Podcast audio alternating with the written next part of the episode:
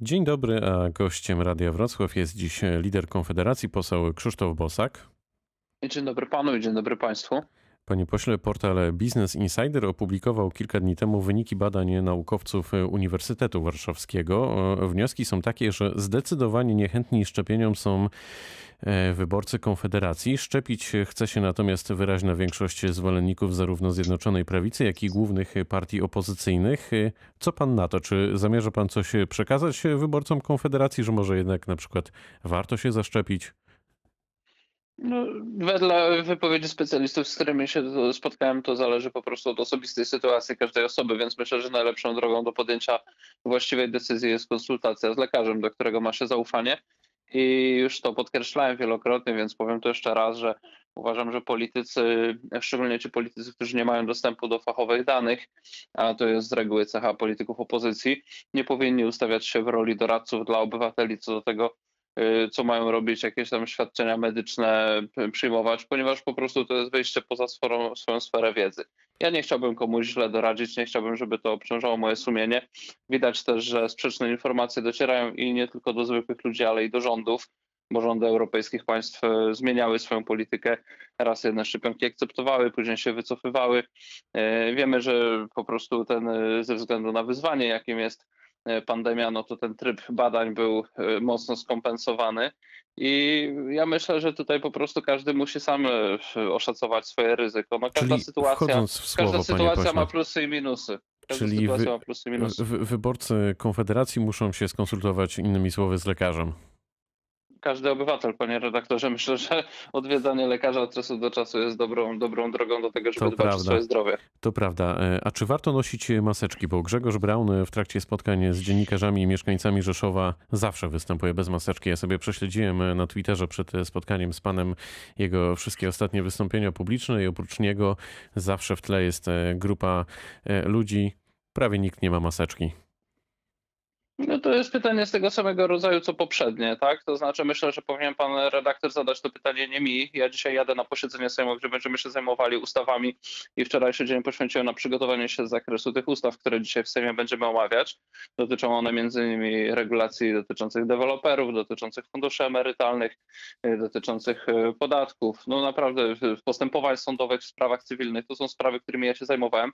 Natomiast gdzieś widzę, że pojawiają się w mediach kolejne badania naukowe, y, które które pokazują, że na przykład skuteczność maseczek na świeżym powietrzu jest zbliżona do zera, podobnie jak e, ryzyko ochrony w ten sposób przed e, wirusem. Natomiast e, myślę, że lepiej, żeby pan po prostu ludzi, którzy się tym zawodowo zajmują, pytają. Ja po prostu z musu, z, z niechęcią, ale tam, gdzie trzeba, to tę maskę zakładam. Natomiast myślę, że tak jak większość obywateli, nikt z nas nie jest szczęśliwy z tego obowiązku. Pewnie mnóstwo z nas ma wątpliwości, czy to coś daje. Wiadomo, że jak ktoś ze sobą pracuje, czy, czy, czy się spotyka z rodziną, to przecież w tej masce nie siedzi i to wtedy najczęściej dochodzi do transmisji, to znaczy kiedy jesteśmy w zamkniętych pomieszczeniach ze sobą przez dłuższy czas. No natomiast na świeżym powietrzu, no wydaje mi się, że czasem dochodzi do różnego rodzaju absurdów i wiele państw ten obowiązek albo go nigdy nie wprowadziło, albo go wprowadziło i już zniosło.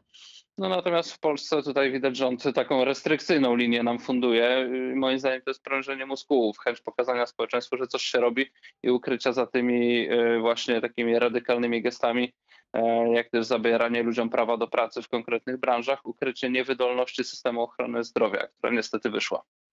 Dlaczego to Grzegorz Braun, zdaniem Konfederacji, byłby dobrym prezydentem Rzeszowa? Ile właściwie pan Braun wie o problemach mieszkańców Rzeszowa? Zastanawiał się pan nad tym? On jest wiarygodny jako kandydat? O, ja, byłem, ja byłem w Rzeszowie, kiedy tą kandydaturę przedstawialiśmy. Powiem panu, że Rzeszowianie bardzo dobrze reagują na Grzegorza Brauna.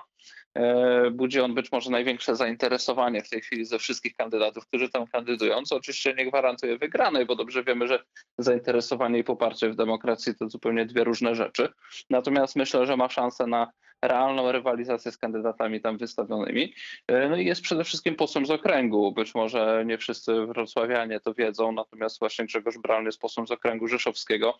Pracuje tam z ludźmi e, z Podkarpacia już od dłuższego czasu i, i, i myślę, że też jest taką dobrą e, kartą bitewną, można by powiedzieć figurą bitewną, to znaczy Rzeszów to jest miasto, które PiS uznaje za swój bastion. Jeżeli ktoś ma tam wygrać z kandydatką PiSu, czy innymi kandydatami, bo przypomnijmy, że te partie koalicyjne PiSu, partia pana Gowina, partia pana Ziobry wystawiły tam swoich kandydatów. Jeżeli ktoś ma z nimi wygrać, no to musi być postać. To nie może być. Myśmy analizowali różne scenariusze i także jeżeli chodzi o kandydatów na ewentualnych wiceprezydentów, których można przedstawiać w kampanii, natomiast bez postaci wyrazistej, postaci zdolnej do e, kampanii, która będzie zauważalna, po prostu nie ma szans e, się przebić, szczególnie, że to już widać w tej chwili, że tam PiS wszystkie środki na ten Rzeszów wrzuci po to po prostu, żeby mm, potwierdzić, że w swoim bastionie dominuje. Czy Konfederacja zagłosuje za Krajowym Planem Odbudowy, czy raczej panu i wam bliżej w tej sprawie do Solidarnej Polski? To Solidarnej Polsce bliżej do nas. E, przypomnę, że w lipcu, kiedy premier Morawiecki wrócił ze szczytu, byłem jedynym posłem, który krytykował ten tak zwany sukces premiera Morawieckiego. E, ja myślę, że należy słuchaczom wyjaśnić, co kryje się za terminem planu odbudowy, a mianowicie kryje się wspólne zaciąganie długu i obciążenie Polski odpowiedzialnością e, za dług unijny, także zaciągany przez inne państwa. Kryje się za tym e, dodatkowe rozdanie funduszy unijnych, które można by zrealizować w zwykłym dotychczasowym schemacie, czy że zadłużają się ewentualnie państwa członkowskie, co i tak zrobiliśmy w ostatnim roku, a nie, że zadłuża się Unia Europejska. E, w zeszłym roku bezprecedensowo się zadłużyliśmy i rząd Mateusza Morawieckiego pokazał, że można omijać Sejm w zadłużaniu się, bo zadłużenie zostało nie wprowadzone do budżetu, tylko do PFR-u. E, można omijać regulacje, można raportować to post factum do Unii Europejskiej i można tanio pożyczać pieniądze z rynku i można dodrukowywać w Narodowym Banku Polskim. To wszystko zostało pokazane, że jest możliwe, a w tej chwili jesteśmy zapraszani do realizacji zupełnie innego scenariusza, to znaczy zadłużenia na poziomie unijnym, Społeczeństwo oczywiście będzie się mówić wyłącznie o rozdawaniu pieniędzy, natomiast trzeba mówić, że to będzie zadłużenie, które będzie trzeba spłacić co do, co do euro. I druga sprawa, najniebezpieczniejsza, to znaczy w zamian za to e, wspólne zadłużenie ma pójść też oddanie Unii prawa do nakładania podatków.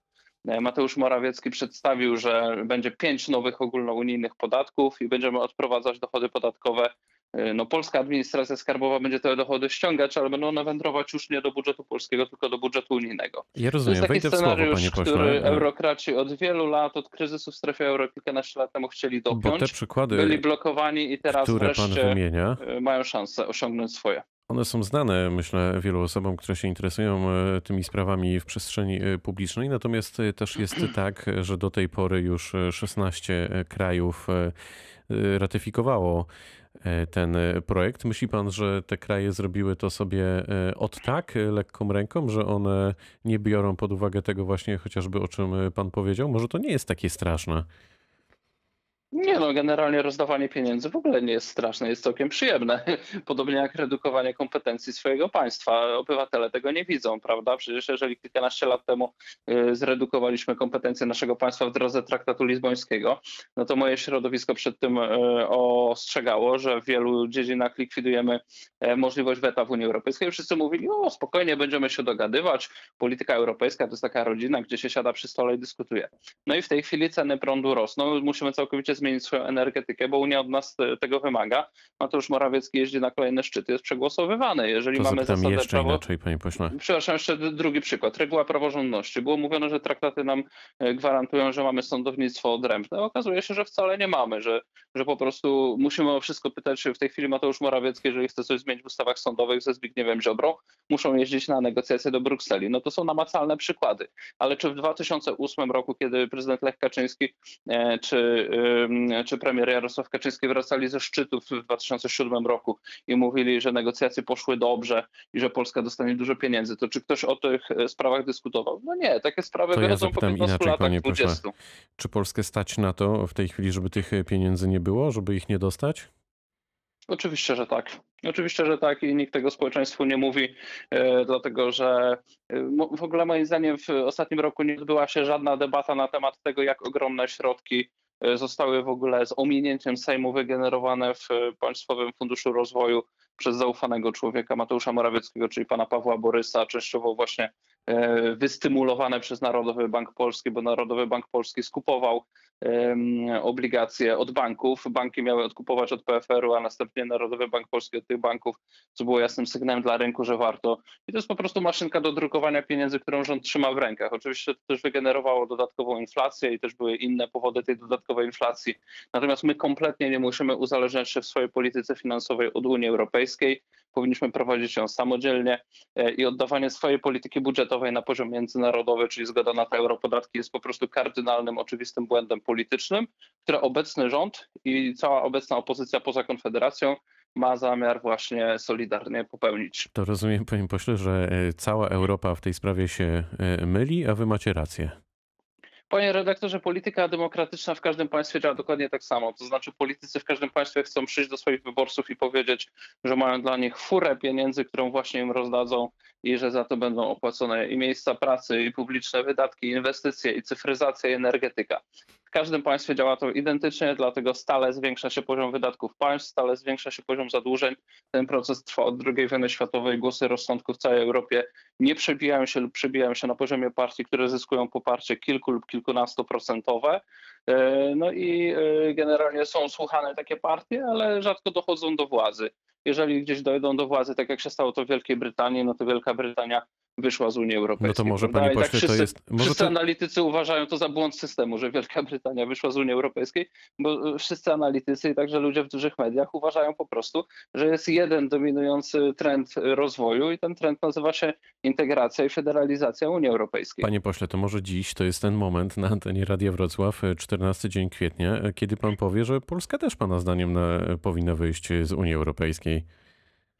E, nie uważam w ten sposób. Uważam niestety, jako przez wiele lat eurosceptyk zaczynałem swoje działania jeszcze jako student we Wrocławiu. Pamiętamy, gdzie panie przyjechałem. Z, z Zielonej Góry po maturze, przyjechałem na 3, 3 lata na studia dzienne, zanim wyjechałem do Warszawy. E, I powiem szczerze, uważam, że nie jesteśmy w tej chwili przygotowani ani politycznie, ani społecznie. Ani no, ale gdybyśmy byli, to, to, to jak tak wsłuchuję się e, w pana słowa i to, o czym pan mówi, a spotykamy się regularnie na antenie Radia Wrocław, to w zasadzie przekaz jest jednoznaczny. Pan nie lubi Unii Europejskiej i mam poczucie, nawet po tym przykładzie z Wielką Brytanią, że najchętniej by pan Polskę wyprowadził z Unii Europejskiej. To nie do końca, panie redaktorze, w ten sposób. Pan mnie po prostu pyta o sprawy trudne, y, negatywne, które ja negatywnie oceniam. Natomiast są rzeczy we współpracy europejskiej, które należy ocenić pozytywnie. To jest współpraca gospodarcza, to jest swoboda przemieszczania się, to jest pokój panujący w Europie, to, że nie mamy gorących konfliktów, poważnych napięć, y, choćby takich jak na przykład pomiędzy Grecją a Turcją, nie mówiąc już o jakichś wojnach, tak jak w tej chwili między Rosją a Ukrainą. Także jest dużo pozytywów. Ja też jeździłem na fora międzynarodowe, pracowałem przez pewien czas w Parlamencie Europejskim, byłem y, polskim delegatem do Rady Europy, jeździłem na sesję Rady Europy do Strasburga i muszę powiedzieć, że cała ta machina współpracy europejskiej, ona generalnie działa nie najgorzej. Natomiast ona jest ustawiona na torach prowadzących niestety w lewą stronę, więc tutaj jako e, przedstawiciele prawicy, jako konserwatyści, patrioci polscy jesteśmy w trudnej sytuacji, bo z jednej strony wszyscy czerpią z tych korzyści spokojowej współpracy politycznej i gospodarczej. Z drugiej strony Unia Europejska z każdym kolejnym rokiem dryfuje w lewo. Natomiast jeżeli pan redaktor mnie pyta, czy wyobrażam sobie scenariusz E, opuszczenia Polski przez Unię Europejską, no to oczywiście wyobrażam sobie, natomiast największe wyzwanie stoi na polu gospodarczym, dlatego obserwując przykład Bry Bry Wielkiej Brytanii w tej chwili po Brexicie, uważam, że opuszczenie Unii Europejskiej to jest mały problem, natomiast opuszczenie jednolitego rynku europejskiego to byłby duży problem. Więc no, o ile to jest już konkretna te, deklaracja z pana te, ust. O ile te struktury polityczne one są takim pewnym garbem, który trochę nam ciąży, bo tam ciągle nas dyscyplinują, ciągle nas przesłuchują, prawda? Ciągle musimy udawać, że uczestniczymy w jakimś konsensusie, który jest nam narzucany. Y, to kwestia wspólnego Musimy kończyć, rynku europejskiego. pośle. To kończę ostatnim zdaniem. Kwestia wspólnego rynku europejskiego w tej chwili jest dla nas nie do zastąpienia i to powie każdy, kto pracuje w polskim biznesie na poziomie handlu międzynarodowego. Musimy kończyć, ale i tak zadam jeszcze panu jedno pytanie. Czy tak zwana mała ratyfikacja Funduszu Odbudowy, czyli ominięcie rządu i skierowanie dokumentów do, do prezydenta, to jest realny wariant w pana ocenie? Nie bardzo sobie to wyobrażam. Moim zdaniem normalna ustawa w Sejmie musi zostać przegłosowana, więc rząd to jest mały problem, bo oni w rządzie powinni się jakoś dogadać. Natomiast przede wszystkim my w Sejmie musimy przegłosować ustawę ratyfikacyjną, którą prezydent mógłby podpisać. Natomiast rozumiem, że pan redaktor mówi o scenariuszu takim, że rząd tego nie, Dokładnie tak. nie uchwala, a Sejm owszem i prezydent podpisuje. No to już, jest Dokładnie tak. pytanie do, kon- to już jest pytanie do konstytucjonalistów, prawda? Czy, y, czy, czy, czy, czy, czy, czy i do prawników właśnie zajmujących się prawem międzynarodowym, prawem traktatowym. Czy taki schemat uchwalenia tego byłby em, właściwy? No przypomnijmy, że są też tacy, którzy uważają, że powinna być większość dwóch trzecich, a nie, Musimy a nie kończyć. zwykła w Sejmie. Lider Konfederacji, poseł Krzysztof Bosak był gościem rozmowy Dnia Radia Wrocław. Bardzo dziękuję. Dziękuję bardzo, życzę wszystkim słuchaczom dobrego dnia, pozdrawiam serdecznie. Pewne jest jedno, że najbliższe dni będą bardzo, bardzo interesujące. Pytał Dariusz Wieczorkowski. Dobrego dnia.